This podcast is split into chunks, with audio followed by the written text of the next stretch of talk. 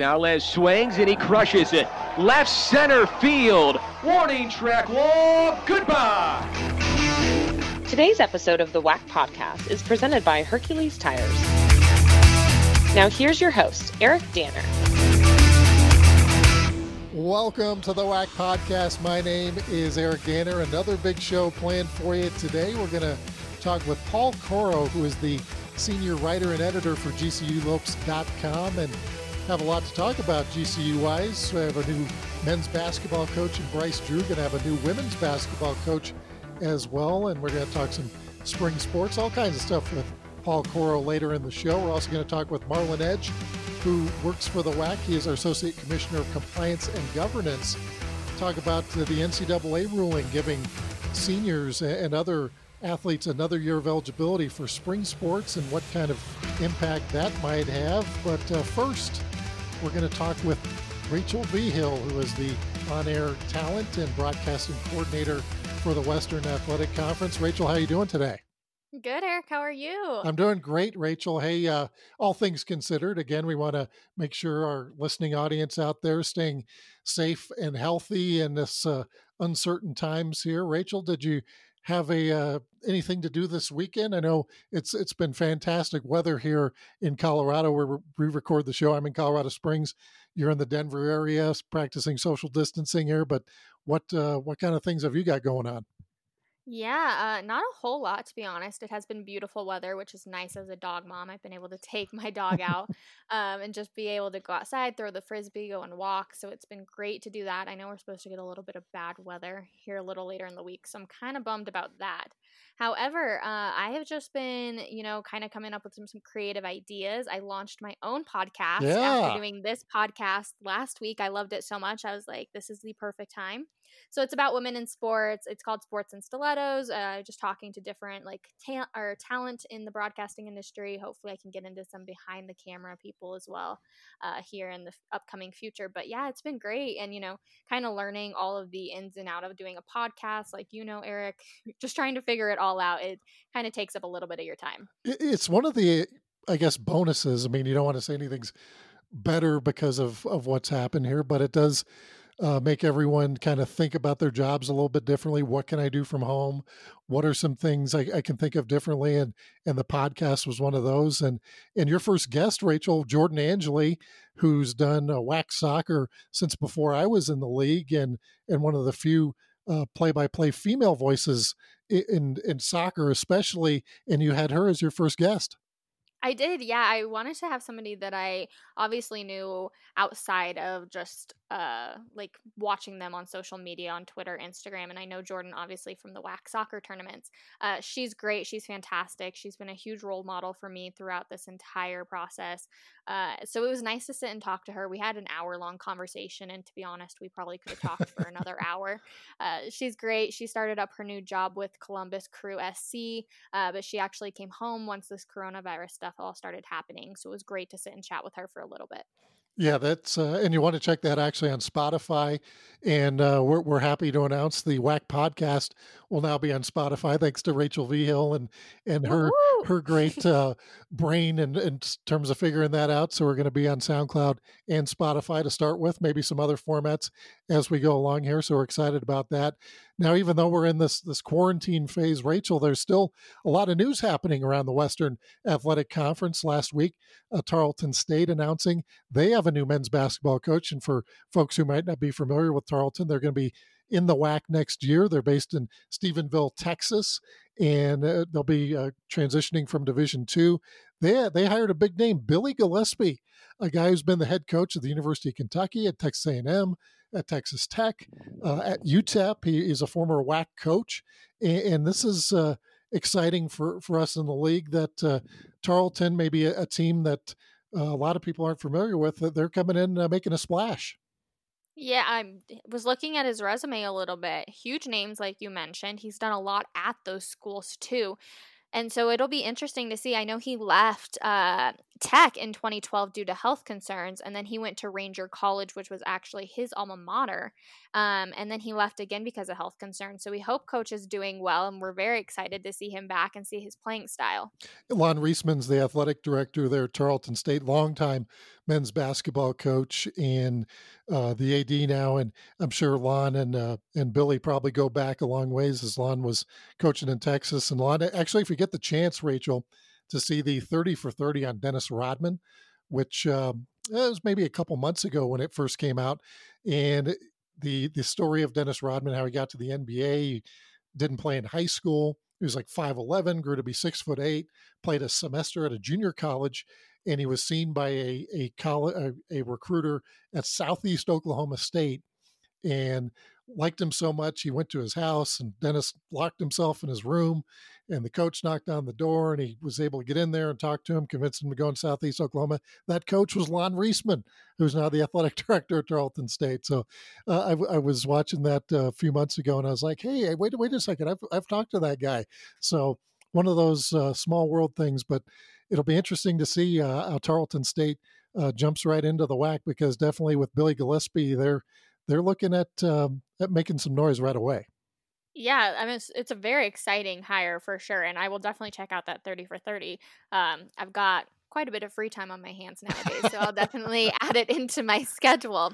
But I think it's going to be a very interesting basketball season next year too, especially with GCU's new hire, and now with them getting a women's coach too whoever that may be. I think it's going to be a very interesting basketball season next year. And of course, ours got cut short this year, but that just means we can be even a little bit more excited for next year's. Yeah, we had a chance to visit, or I had a chance to visit with Paul Coro uh, from GCULopes.com, and and we talked about uh, Bryce Drew. We had a chance to sit down with Bryce Drew even during this uh, phase, right before everything got locked down, pretty much, and and we talked about uh, which will be later in the show, uh, women's basketball coaching hire that'll be made at GCU as well.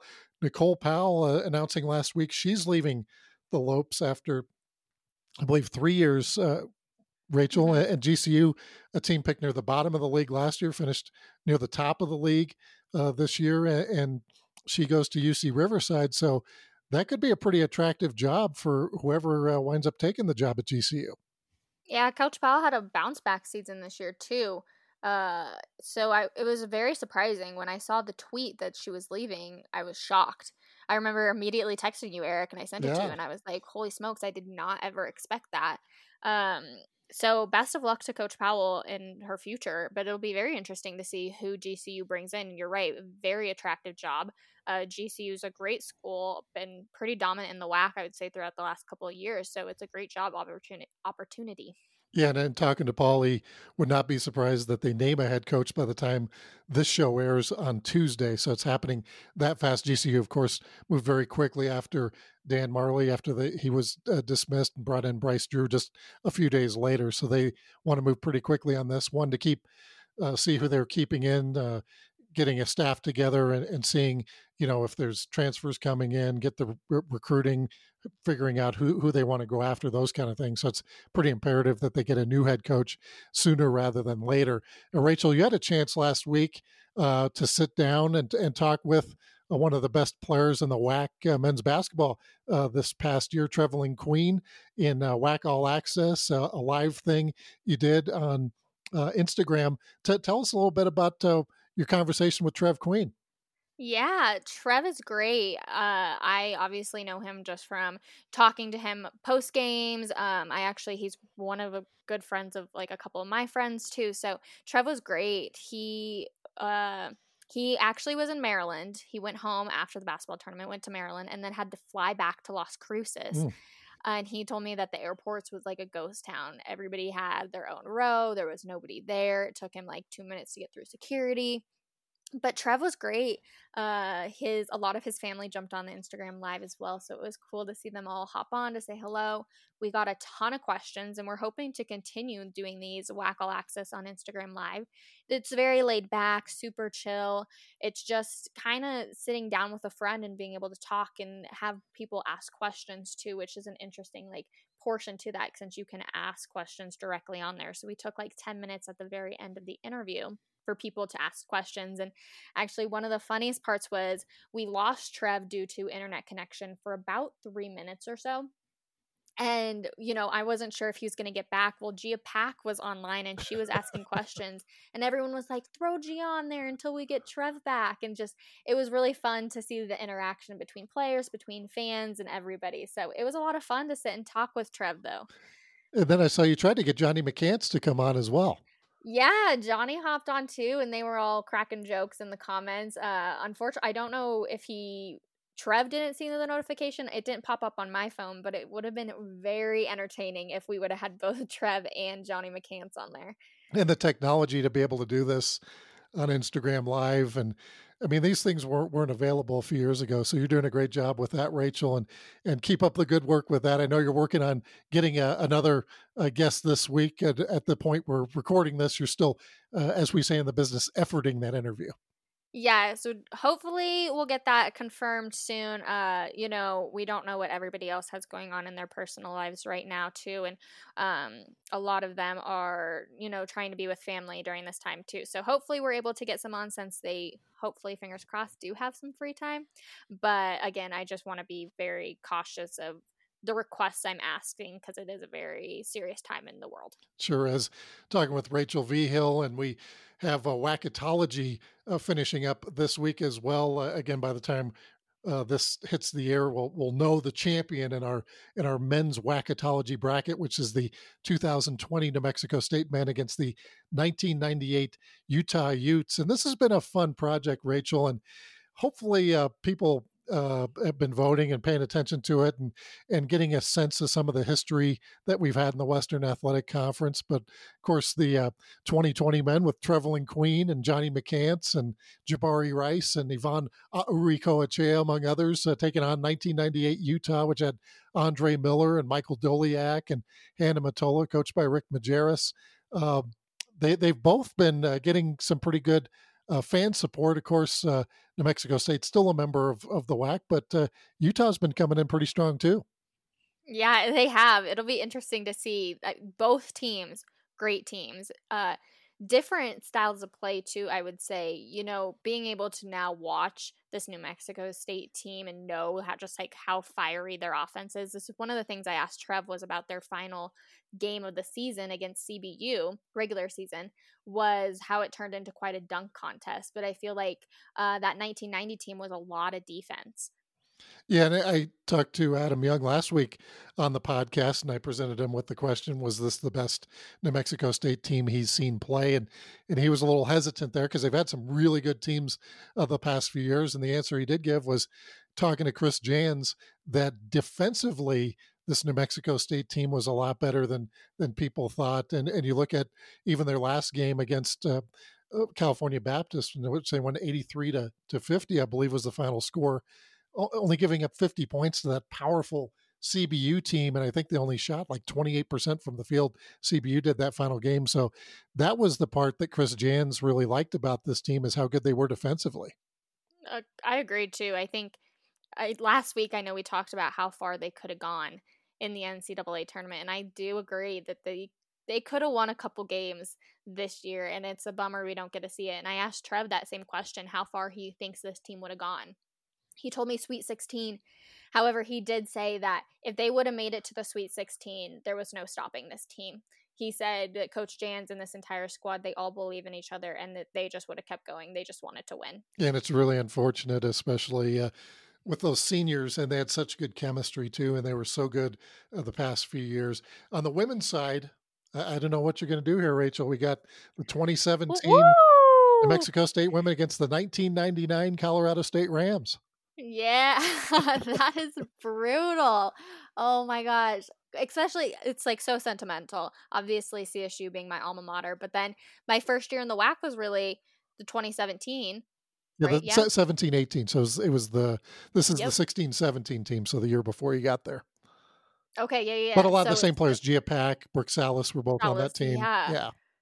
I was going to say, oh, man, oh, that's hard. but especially too because CSU is obviously not in it, but still my alma mater. So that's a really hard toss up. I don't know if I can vote on that one. Well, the 99 Rams, uh, led by Becky Hammon, uh, all time leading goat. scorer in the history of the WAC. Um, anecdotally, I, I actually had a chance to interview uh, Becky Hammon back when I was a reporter in Cheyenne, Wyoming in 1996. And Becky was a freshman at, at Colorado State. And we got a request from our sister station in Rapid City, South Dakota, which is Becky's hometown, wanted me to, to do an interview with her, see how she was doing her freshman year, because she really came on the scene right away. And obviously, being the all time leading scorer, you know, was was the player uh, the go-to player right away from her freshman year through her senior year, and was just a, a nice kid. I mean, she was 18 years old back then, and and to see what she's gone on to uh, in terms of playing in the WNBA and her coaching now in the NBA, and there's still uh, a pretty good belief that Becky is going to wind up being the first female NBA head coach ever to be. Yeah, uh, which I mean, so deserving. I think after listening to a lot of podcasts and interviews, the way players talk about Becky and the way she handles herself, I think undoubtedly she could totally handle the team and the different personalities that come with it.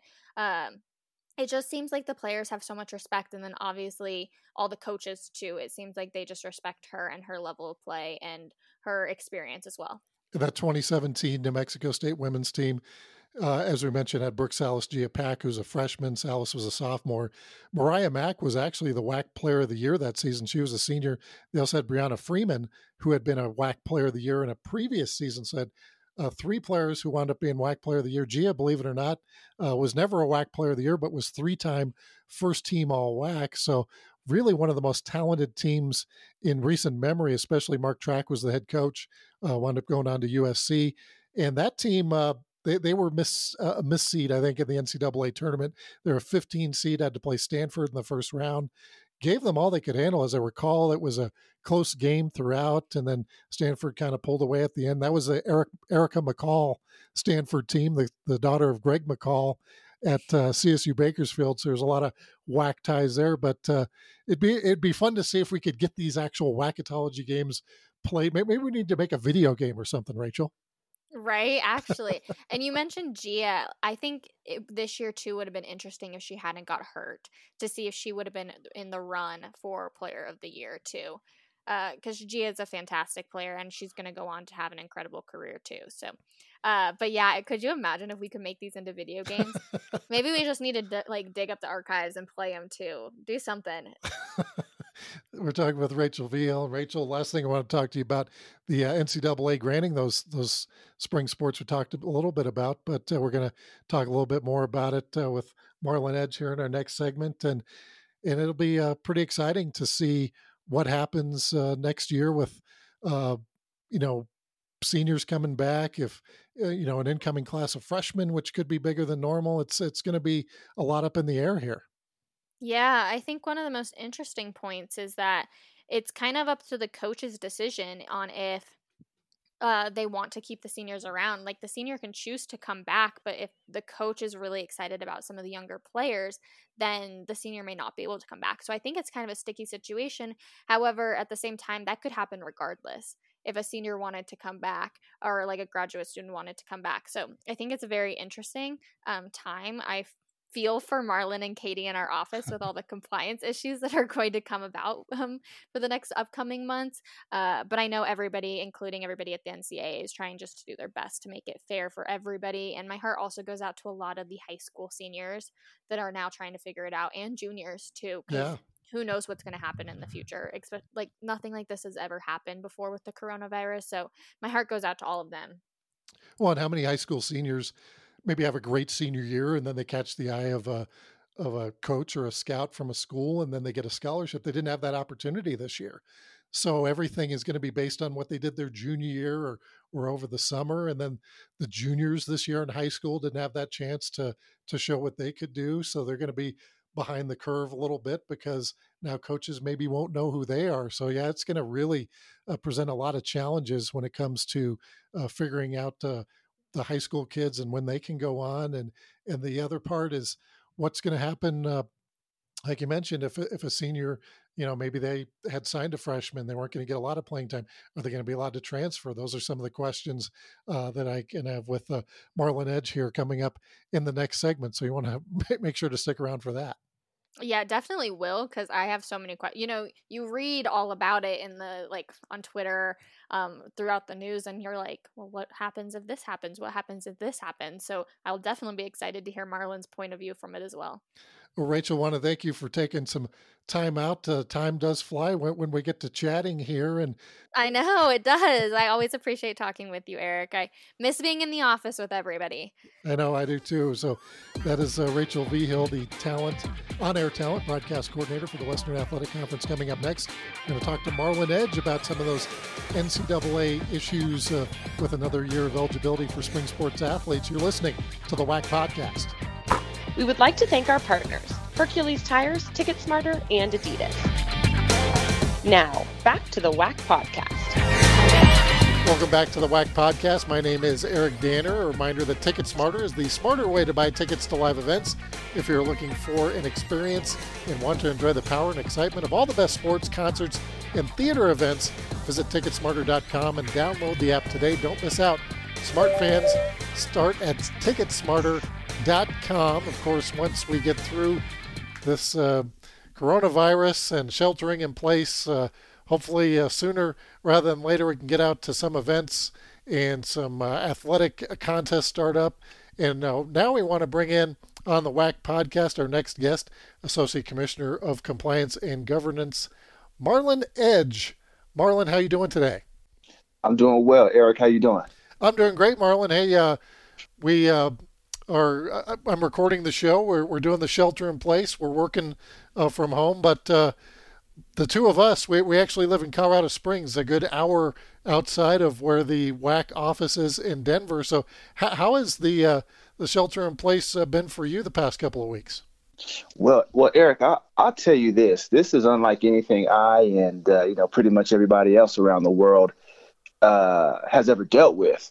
And uh, you know, first of all, I just want to say that my heart goes out to those who've been suffering from and passed away from uh, COVID nineteen, and hope that something can happen real soon to to to get us back to some normalcy.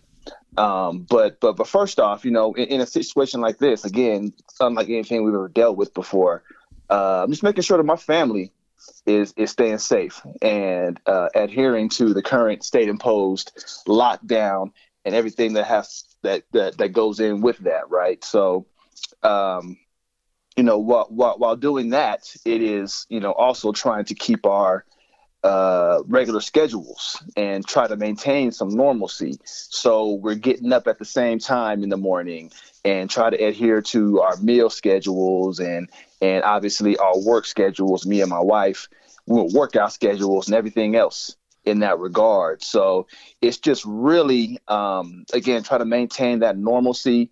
Uh, my wife is a high school teacher, so she's working um, online. Um, and my daughter, who's, who's in third grade, she's uh, going to school online. So it's just trying to keep everything as normal as possible uh, in this in this time. So, but I'm really thankful that my family uh, is is safe and healthy. Uh, my wife's family here in Colorado Springs and my family uh, in San Diego and, and, and the rest of California. So uh, that's you know first and foremost they're they're they're they're safe, they're healthy. So I'm I'm good there. Now, having said all that, we still have work to do, right? We do. Um, you know, you know, even though there's no no no more events going on, no more championships uh, in the conference or or NCAA wide. Um, you know, working from home uh, mostly um, staying busy with with constant uh, conference calls, conference wide, uh, NCAA wide conference calls, and and, and other meetings, um, and just trying to keep our our, our membership, the, the the WAC membership, uh, updated on what's going on and answering questions and and making sure that everything is good on on their end uh, with the student athletes as well. So staying busy, and that and that's a that, that's a good thing but uh, you know, just th- those those those are the things that are keeping me busy. Um, you know, these days. Yeah, yeah, it's it's keeping us all busy. Marlon Edge is our guest, and Marlon, uh, a big reason we wanted to have you on this week is the NCAA D1 Council decision last week on, on spring sports athletes to grant them another year of eligibility. I know a lot of people have questions. Maybe they've heard some different things, so wanted to get some clarification from you on that. So this this pertains just to spring sports athletes, correct? But it does uh, it's not just seniors. Is that right? That is correct. That is correct. Uh, what, what, what, there are certain ones that that uh, involve all spring sports student athletes, and then uh, again those uh, student athletes that uh, would have exhausted their eligibility at the end of this academic year. Uh, so we'll, we'll, go ahead and get into that here in, in, in just a second. Now the the sport that probably has the biggest impact on obviously all spring sports, but the sport of baseball where they have uh, the Major League Baseball draft typically is 40 rounds. And in a typical yes. year in the in the Western Athletic Conference, we'll somewhere 15 to 20 players drafted, and, and sometimes they'll they'll leave after their junior year. It's a little different than football or or uh, basketball, where uh, when when they can get drafted, they don't have to declare themselves. It's like after your junior year of eligibility, you can be drafted, and then you can decide, mm-hmm. okay, do I want to sign? Do I want to go back to school? Uh, all those good things. Now the MLB is saying that they're going to reduce their draft this year, likely to five or ten rounds. So from 40 to five or ten Obviously, a lot of college students are, or college student athletes aren't going to be drafted that might have normally been drafted, and a lot of high school students because that's part of the Major League Baseball draft. You can get drafted straight out of high school, and there's a lot of high school kids that get drafted to the MLB, and and instead of going to play pro baseball this year, maybe they'll be looking at going to college next year. So uh, th- there's going to be some additional uh, spots on the that uh, teams mm-hmm. going to have. Uh, uh, can you explain that to us? Yeah, sure. So, so again, going back, uh, you know, to, to to what you're saying about the Major League Baseball draft, uh, you know, due to COVID nineteen, there's going to be some major changes. Uh, you know, a, a, as a result of shortening that draft from the normal 40 rounds to uh, the five to 10 rounds that um, you know the, the, the MLB is proposing right now. So again, as you said, you know there'll be more high school prospects who will now be going to college uh, those college juniors who would be eligible for the for the Major League Baseball draft uh, after completion of their junior years uh, may now opt to stay for at least one more year. Right. And then and then and then also uh, a number of those seniors who uh, lost their final year of eligibility due to COVID nineteen might be coming back uh, for one more season. So in total, you know, there will potentially be um, over 1,000 young men who who will not be drafted, and mm. uh, you know the only other recourse may be to to enroll in college or or or uh, or remain in college. You know, uh, for for uh, for the next year, for the spring 2020 uh, 21, excuse me, um, academic year, right? So. Um, and, and and again, you know, kind of going back to your to your first question on on the Division One councils uh, decisions. Uh, again, uh, last week the Division One Council uh, made some some major decisions related to spring sports and spring sports student athletes. Um, you know, moving forward. So really, it, it goes kind of there's kind of four four pieces to that, right? So uh, the first is that the Division One Council granted institutions uh, the authority to self-apply season competition waivers for all spring sports student athletes uh, who competed during the 2019-20 academic year and uh, were eligible for competition in the 2019-20 academic year. Now, again, this one is for all spring sports student athletes. Uh, so the second part, the second part to this is that the Division One Council also granted institutions the authority to uh, self-apply extensions of eligibility for student athletes who were eligible for competition during the spring 2020 uh, term.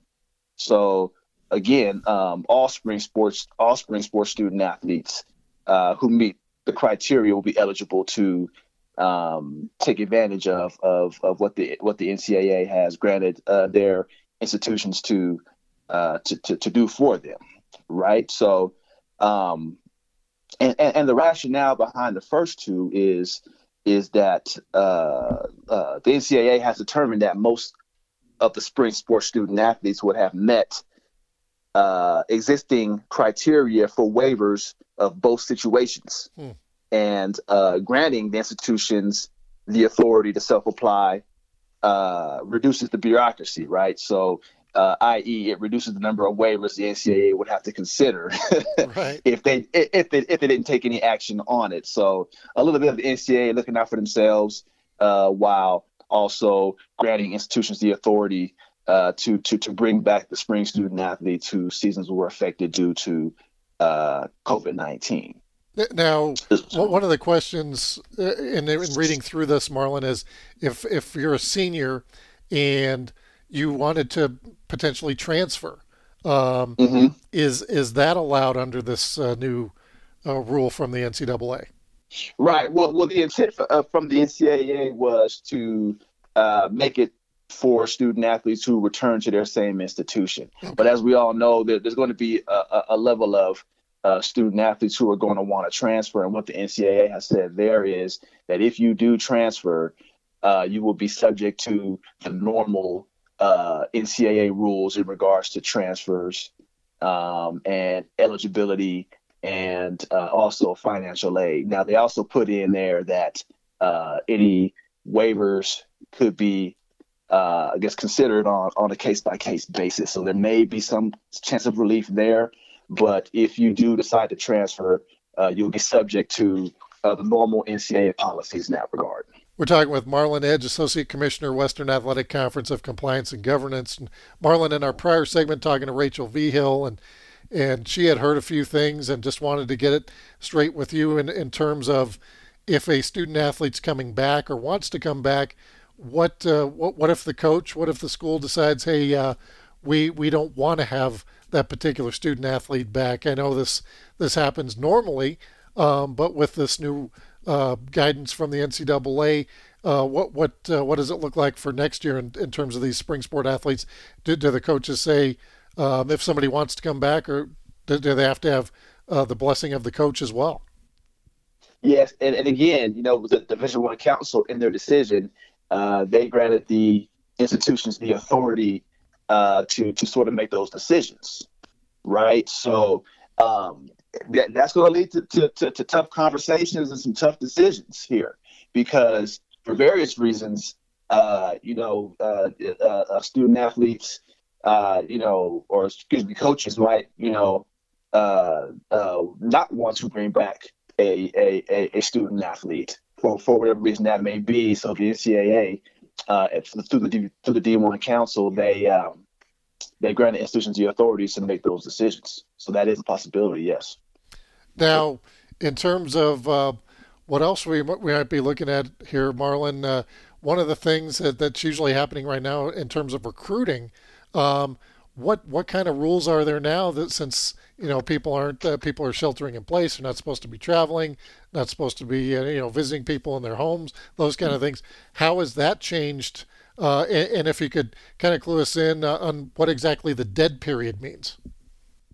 Right. Well uh, last week the division one council coordination committee um, adopted emergency legislation to extend uh, what is termed as the temporary recruiting dead period for all sports uh, through at least May 31st. Mm. And originally, that dead period was supposed to go until uh, April 15th.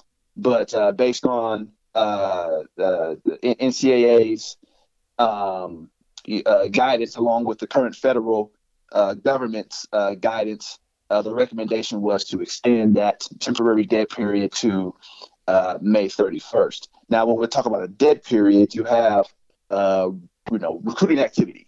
Uh, you know, that is that is legislated within the NCAA, and uh, you know, you have certain periods. You have um, recruiting periods. You have contact periods, evaluation periods, and the and the like.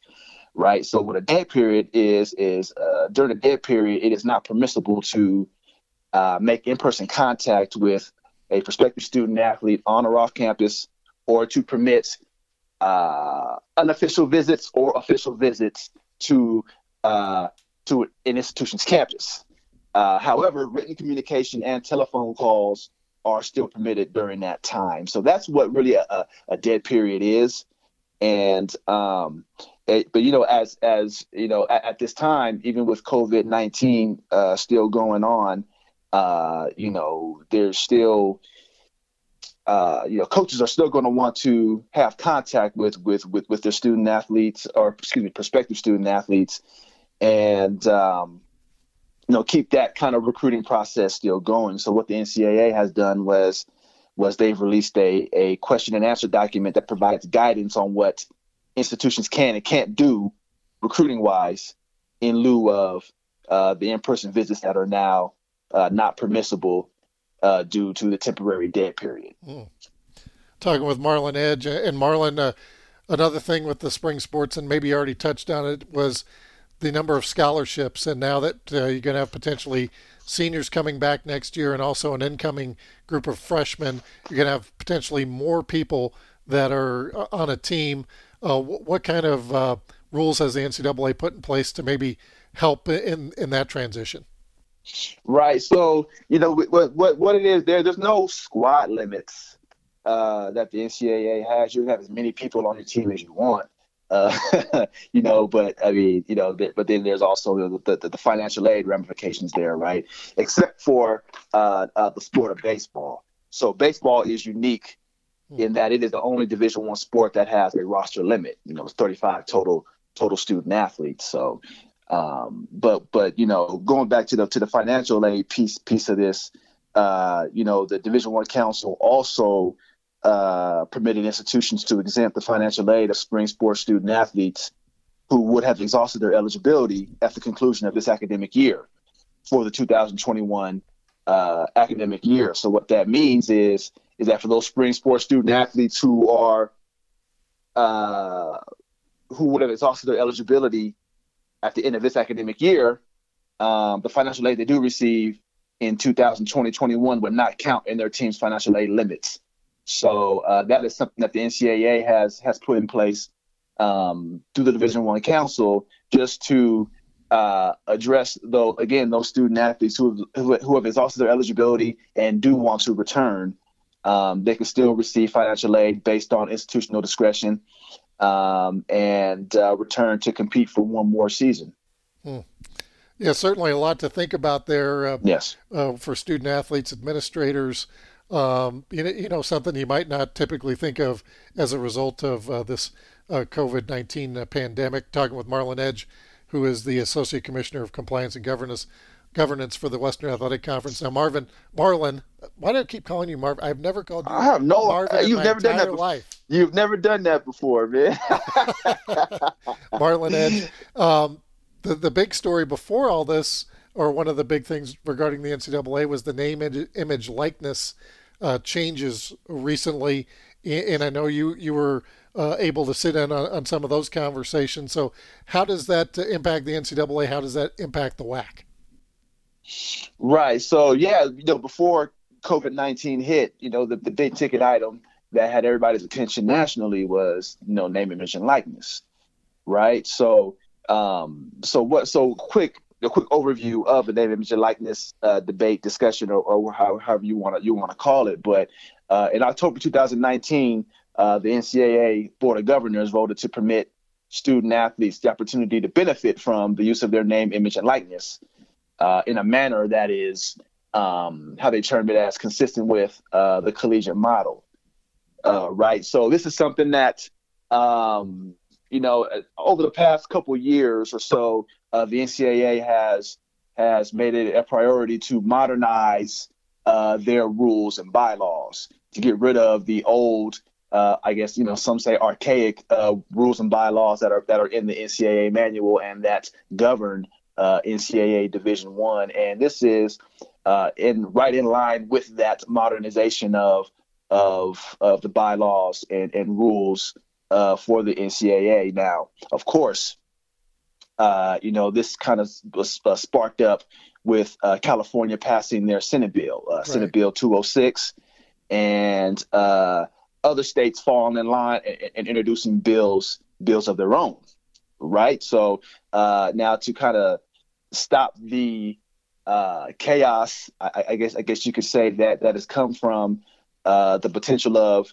of 34 uh, states enacting their own uh, uh, bills regarding name, image, and likeness. The NCAA wants to get that under control since, as they term it, they're the only organization that is uniquely positioned to modify its rules to ensure fairness and a level playing field. Right. right? So uh, now, how does that affect student athletes? Well, you know what what's going to end up happening when when when the when the when the rules are put in place is student athletes are now going to be able to uh, benefit financially uh, from the use of their name, images, and their likeness.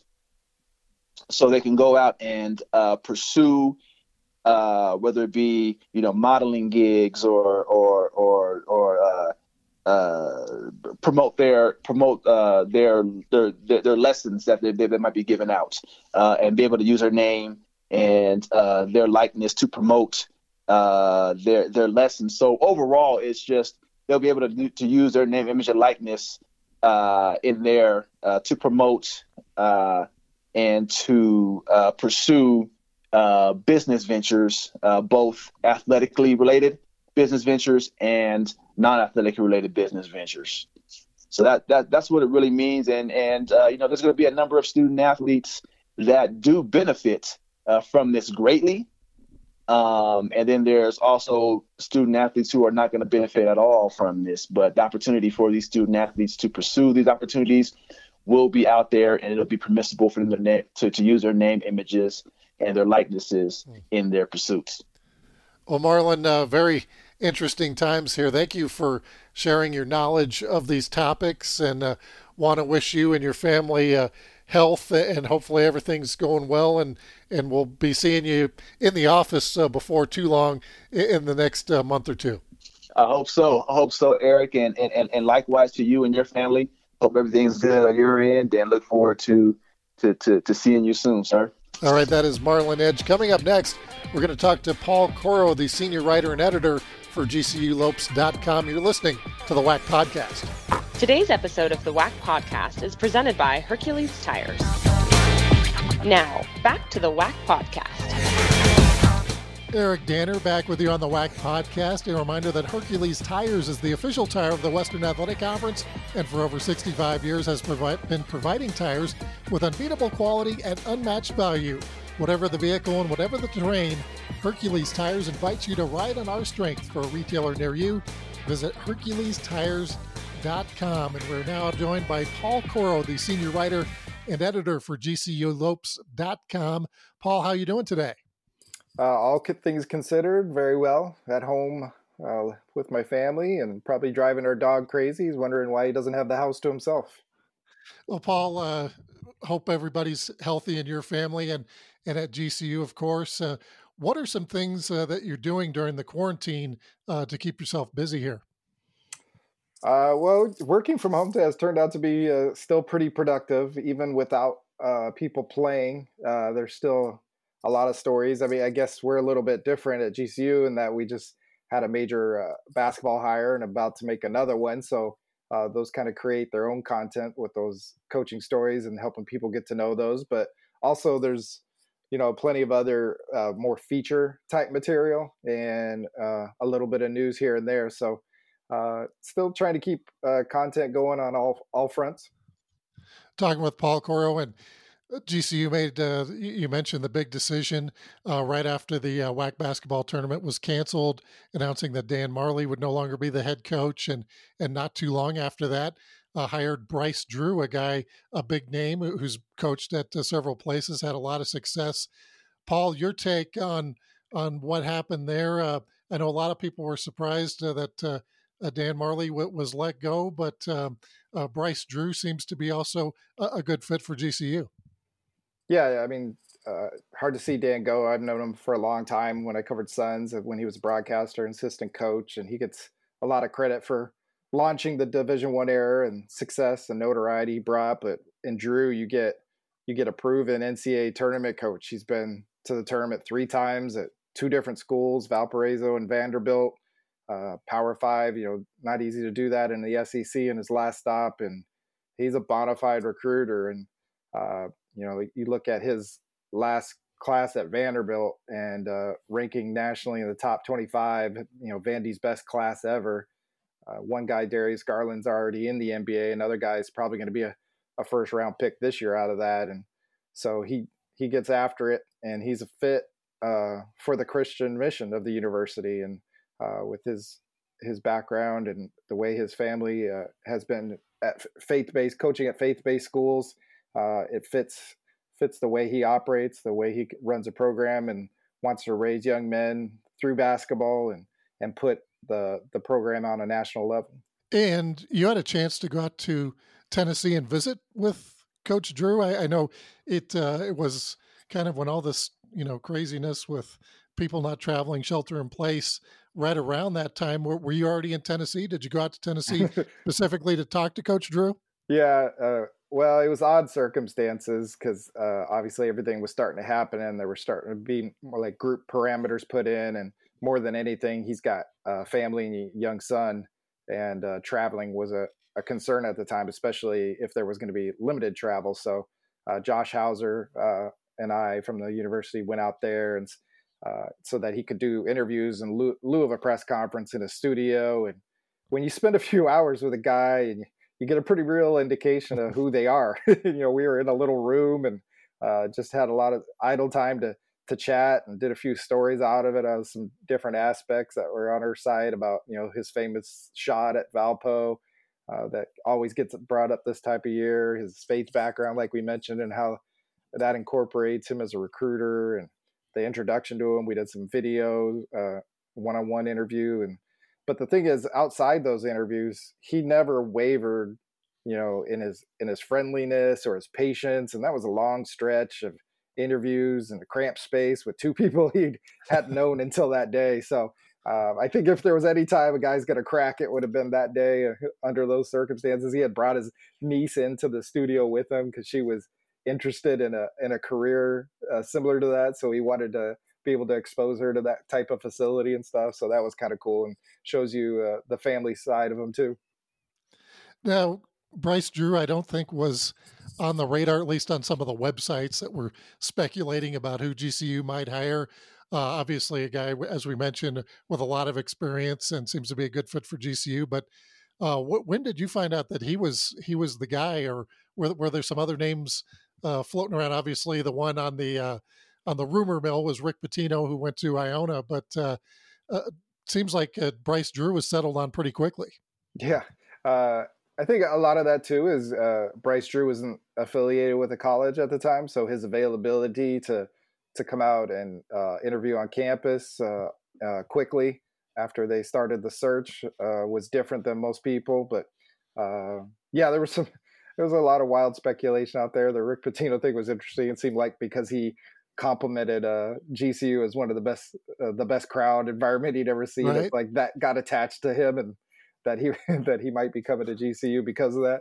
Uh, but really, Bryce Drew, you look at, I mean, the way he's had success on the court and the type of person he is for the overall fit, and he's it's uh, really uh, exciting to see how uh, into the idea of GCU he is already. Um, this is a guy who grew up in Indiana, small town, and uh, went to Valpo and uh, has been in Nashville. So this is a whole new type of uh, environment for him. But the way he talks about the crowd and uh, some of the players on the team and uh, just the job at hand, you know, he's had a year out of coaching. He worked for ESPN as a studio analyst and a right. and a game analyst, and he visited a lot of college and NBA programs during that time. So I think that uh, burn to coach again and and be in direct contact and affect uh, be competitive because there's a little different fire from him when he's in the throes of coaching rather than the the nice guy you see in interviews and uh, but also to affect lives again and have that one-on-one experience with young men I,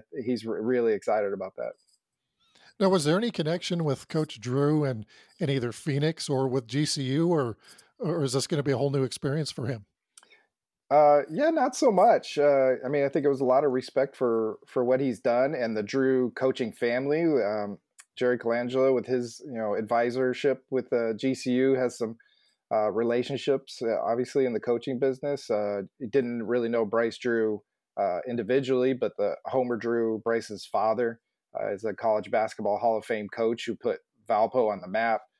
Bryce's brother Scott has put Baylor in the top five nationally. He's been there, I believe, like 17 years or something like that. And um, so, I mean, the the Drew coaching name is established out there, so it wasn't didn't take a lot for him to move to the forefront with the the family pedigree and what he's already established as a head coach. Uh, the experience at two different schools, and he won the Missouri Valley for the five years he was at Valpo before he went to Vandy, and that first year at Vandy, guided them to the NCAA tournament. And you look at the guys that's still on that Vandy team, you know, Saben Lee, uh, who is is actually from the Phoenix area, was the leading scorer on Vandy this year, and he hmm. was their first recruit.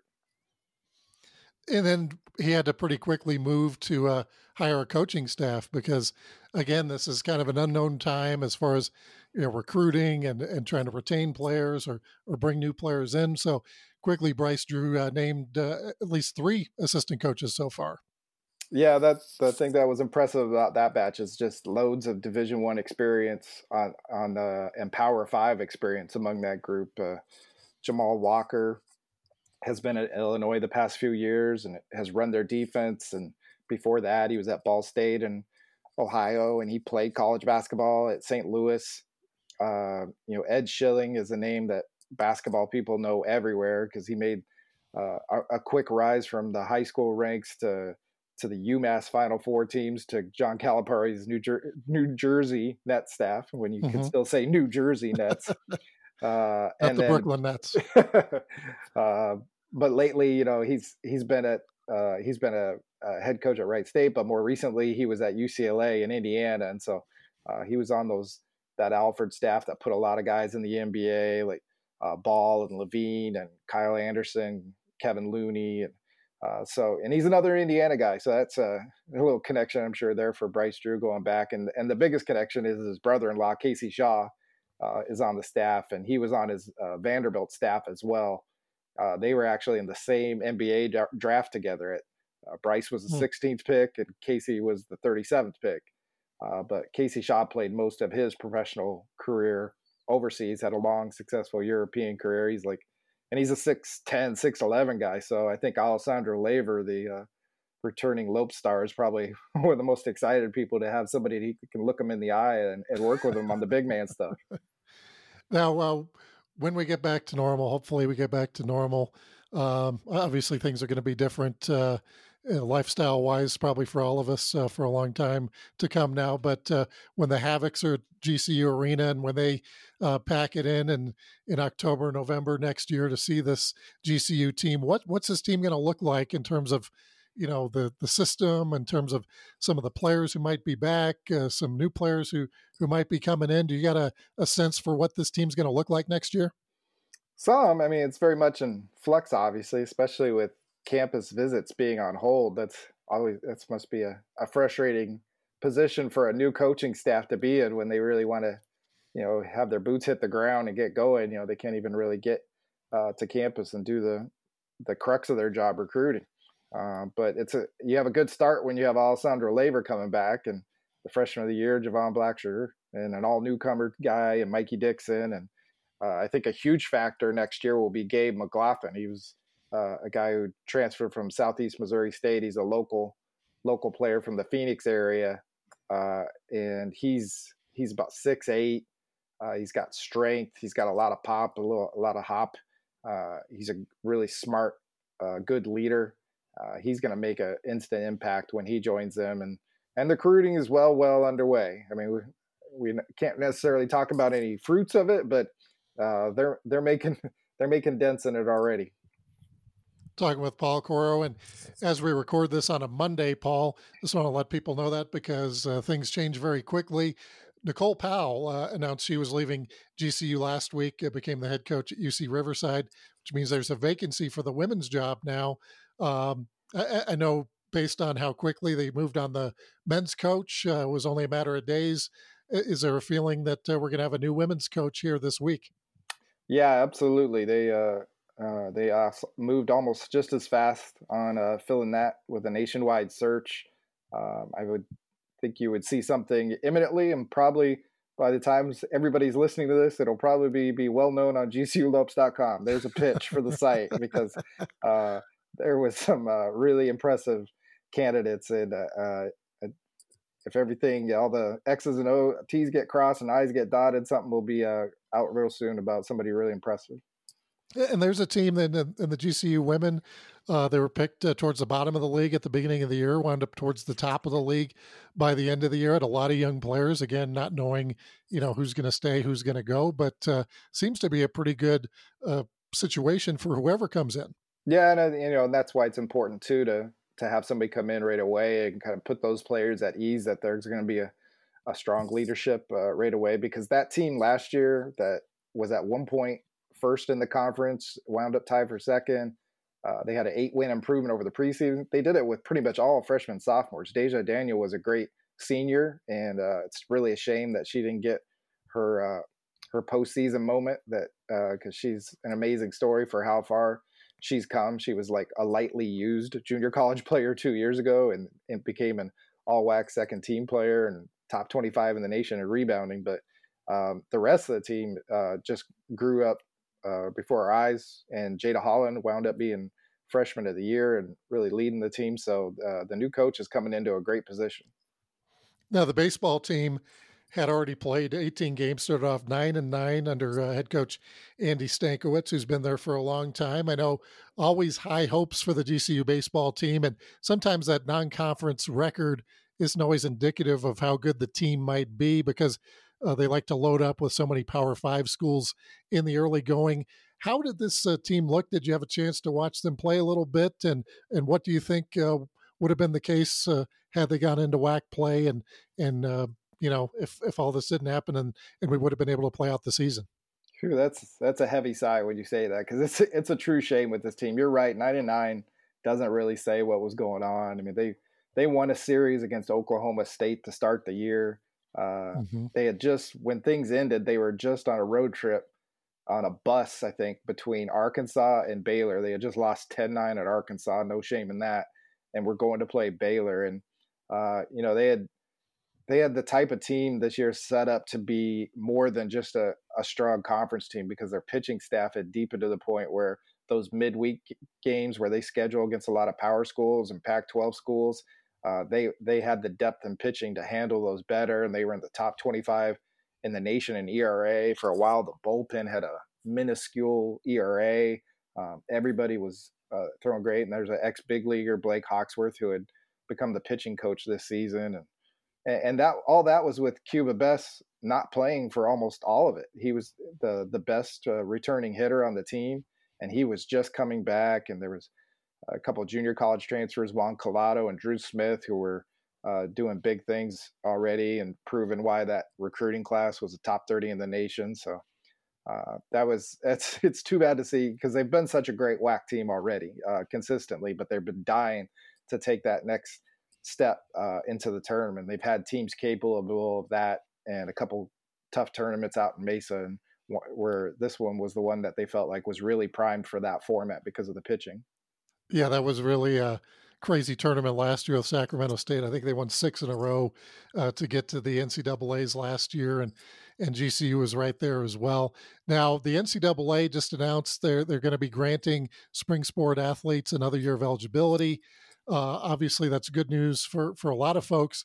Baseball, it's going to probably impact a little bit more just in the fact that the MLB is also looking at going to a draft format instead of the 40 rounds that they normally have, going to a five or 10 round format. And again, not knowing exactly when that might happen, uh, that could uh, present some uh, interesting conversations between uh, uh, players and their parents, and and uh, Coach Stankiewicz wondering who he might have back and and who might be coming back, and also the uh, the crop of freshmen for next year who might have gone into the major league draft because there's so many high school kids that get drafted might be available to be recruited now. So it could be an interesting time to be a baseball coach and a recruiter.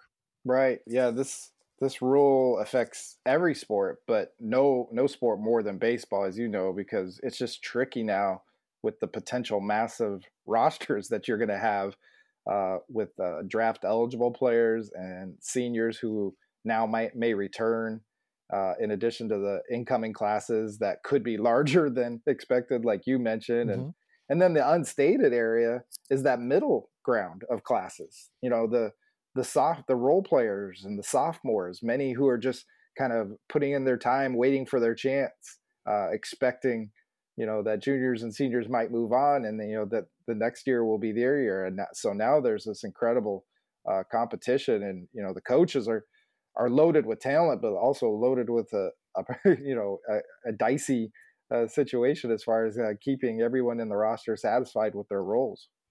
Yeah, it'll be interesting to see how all that plays out. The softball team wasn't off to the, the greatest start. Again, a, a team that plays a lot of uh, big time schools in the early going. Uh, but one of the interesting things that would have happened this year uh, was that the softball tournament was moved to GCU. It was originally scheduled to be at Kansas City, and usually that, that that's good news uh, when, when, you can host a tournament. But uh, I know this was a team picked near the top of the standings as well, and I know they have to be disappointed that they didn't have a chance to play this season through. Yeah, having that move to to Phoenix was uh, a welcome uh, change for them because they felt like they really let an opportunity slip through last year in the tournament when they uh, got to the final uh, final group of three and lost on an extra inning walk off homer in the game that would have put them in the championship. But uh, and then this year's team, you know, had all of its pitching back, but pretty much an all new lineup, and it was uh, still expected to be strong because of that pitching. pitching, but the it was kind of mystifying earlier that it hadn't come around but then right before um, the remainder of the schedule got canceled, it seemed to click a little bit. You know, a lot of the young hitters had started uh, uh, doing better at the plate, and they had just got a no hitter from Ryan Denhart, who was the preseason WAC pitcher of the year. Uh, their most experienced pitcher, Brianna Aguilar, had just come back uh, after not being able to pitch for much of the early season. So uh, there was upside, and I guess I suppose that upside kind of carries on forward because now all those young players have got a lot of experience in bigger roles and have another opportunity uh, for some of those seniors to play again next year. Talking with Paul Coro, who is the senior writer and editor for GCU's, GCULopes.com. Paul, uh, you've been uh, you've been in journalism a long time, been in writing a long time. Why don't you tell us a little bit about uh, how you got into journalism originally and, and some of the places you've been? Oh, we gotta go way back to the grainy black and white images of young Paul Coro. Uh, uh, well, I grew up in the West Phoenix area, which is ironically around GCU, so I've seen it since its uh, uh, humble beginnings. Uh, and I loved sports. I always, you know, like most kids, when especially basketball. But when you're when you're five five eleven with a streaky jump shot, you know, I kind of realized that I might not make it to the NBA and wanted to find a different avenue. So uh, I was an avid reader of of everything at the time, and kind of set in my mind to to be a Phoenix Suns writer. And by the grace of God, I ended up doing it. There's only hmm. so many of those jobs in the world. I probably should have picked being a heart surgeon or something else if it was gonna if I was if I knew I was gonna make it. But uh, it's been fulfilling. I loved it. Uh, especially, you know, I've worked in San Antonio and in Kansas City, but to spend most of my career in my hometown and and, and and do something that doesn't feel like a job most of the time because you're around sports and uh, at all different levels. I've covered high schools and colleges and NBA for uh, 13 years, and uh, and then I came to GCU, and it's just been a an absolute breath of fresh air in my life. So positive. Uh, it's just uh, just really empowering uh, the people that I work with. And I got a chance to roll all these skills that I acquired over the years into one job. All, all of a sudden, everything uh, that were strengths uh, applied well for a budding athletic department that was creating its own media. And it's just fun to be part of the team for a change rather than the one on the outside. And part of that, Paul, is not only do you get a chance to be creative and and write features and and do game stories and those kind of things and and you know get stories design the website those kind of things you're also broadcasting games uh, for gcu and uh, you get a chance to work with the uh, the great michael potter yeah love working with michael potter. We're so uh, fortunate as a university to have an alum uh, a gcu alum as talented and dedicated as he is in that role and uh, it sort of just came up naturally to do color with him on on radio for basketball games because uh, I just knew the team so well from you know I what I do is sort of cover it like a like a beat and go to all the games and do features and previews and uh, other types of updates in between and so that knowledge and having the chemistry with him uh, sort of because we came became friends through being around each other at GCU basketball and baseball a lot it just made for uh, an, an easy on air transition for me you know I had done uh, reporting and been guest on radio and TV over the years, but I hadn't done uh, analyst work, and it just it just sort of came naturally. And in writing, you always are trying to uh, take readers deeper than what they than they watched and read in a box score. So it's sort of similar to do that on radio because uh, you're, you're also trying to be descriptive and you're also trying to give another layer. And when I can bring that background that I have of of the the players, the coaches, the team trends, or whatever, and and nuances uh, during the game, I think that uh, has lended itself well, and it's a blast for me. Uh, uh I've really enjoyed it. I feel like it's even uh, maybe a a better uh, reporter of the team too, because uh, I I see some different elements.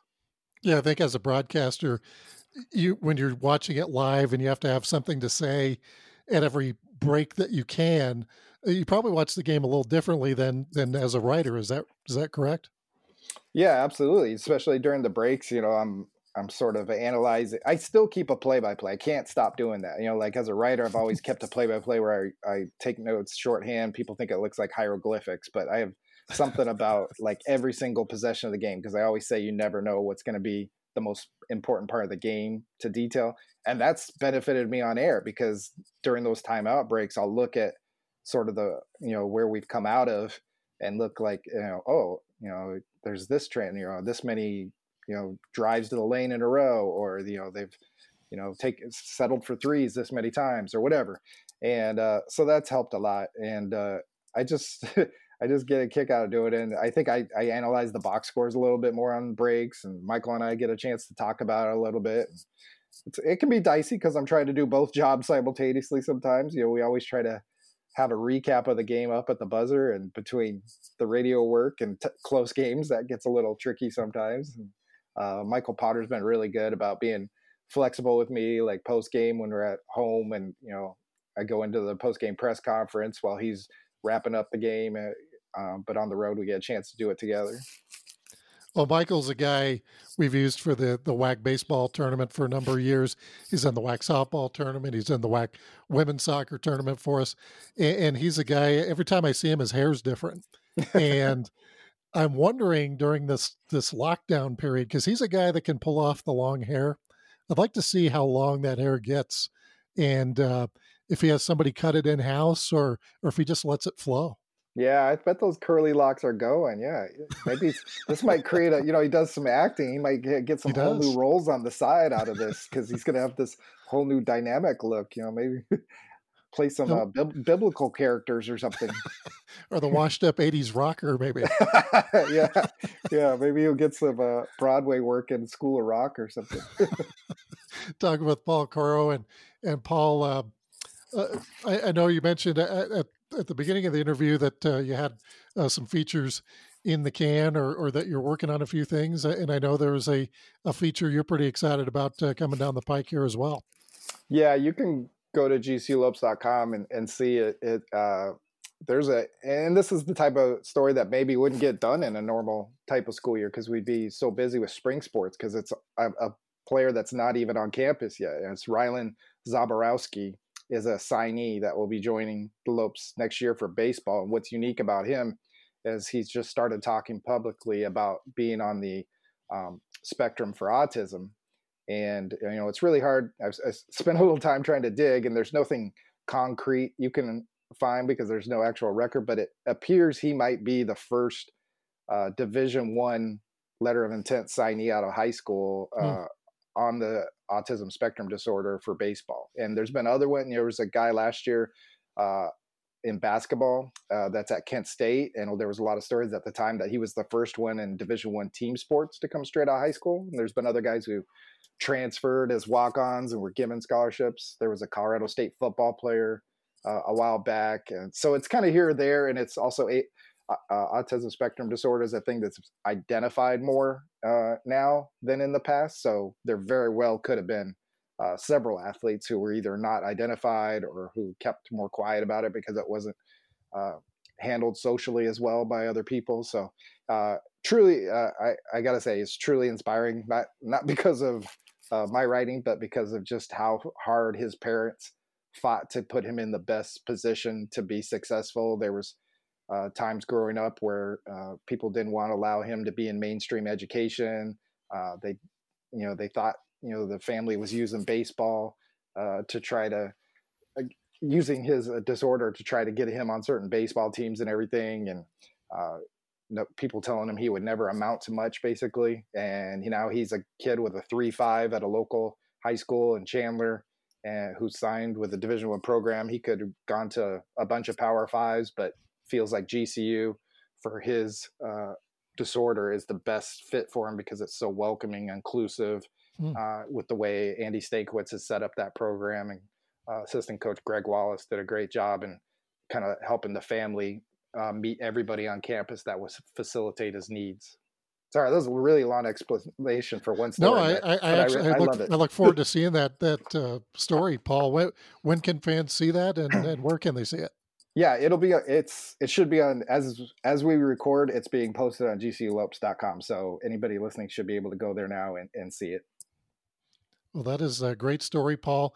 And I uh, want to thank you for taking some time out. This has been a, a very uh, insightful conversation with all the things going on at GCU. Wish uh, we could have got into the spring, but uh, I, that's uh, that's how things go. And everybody's in the same boat here. And and wish you the best of luck for the, the rest of the year. And we hope to see you next fall, Paul.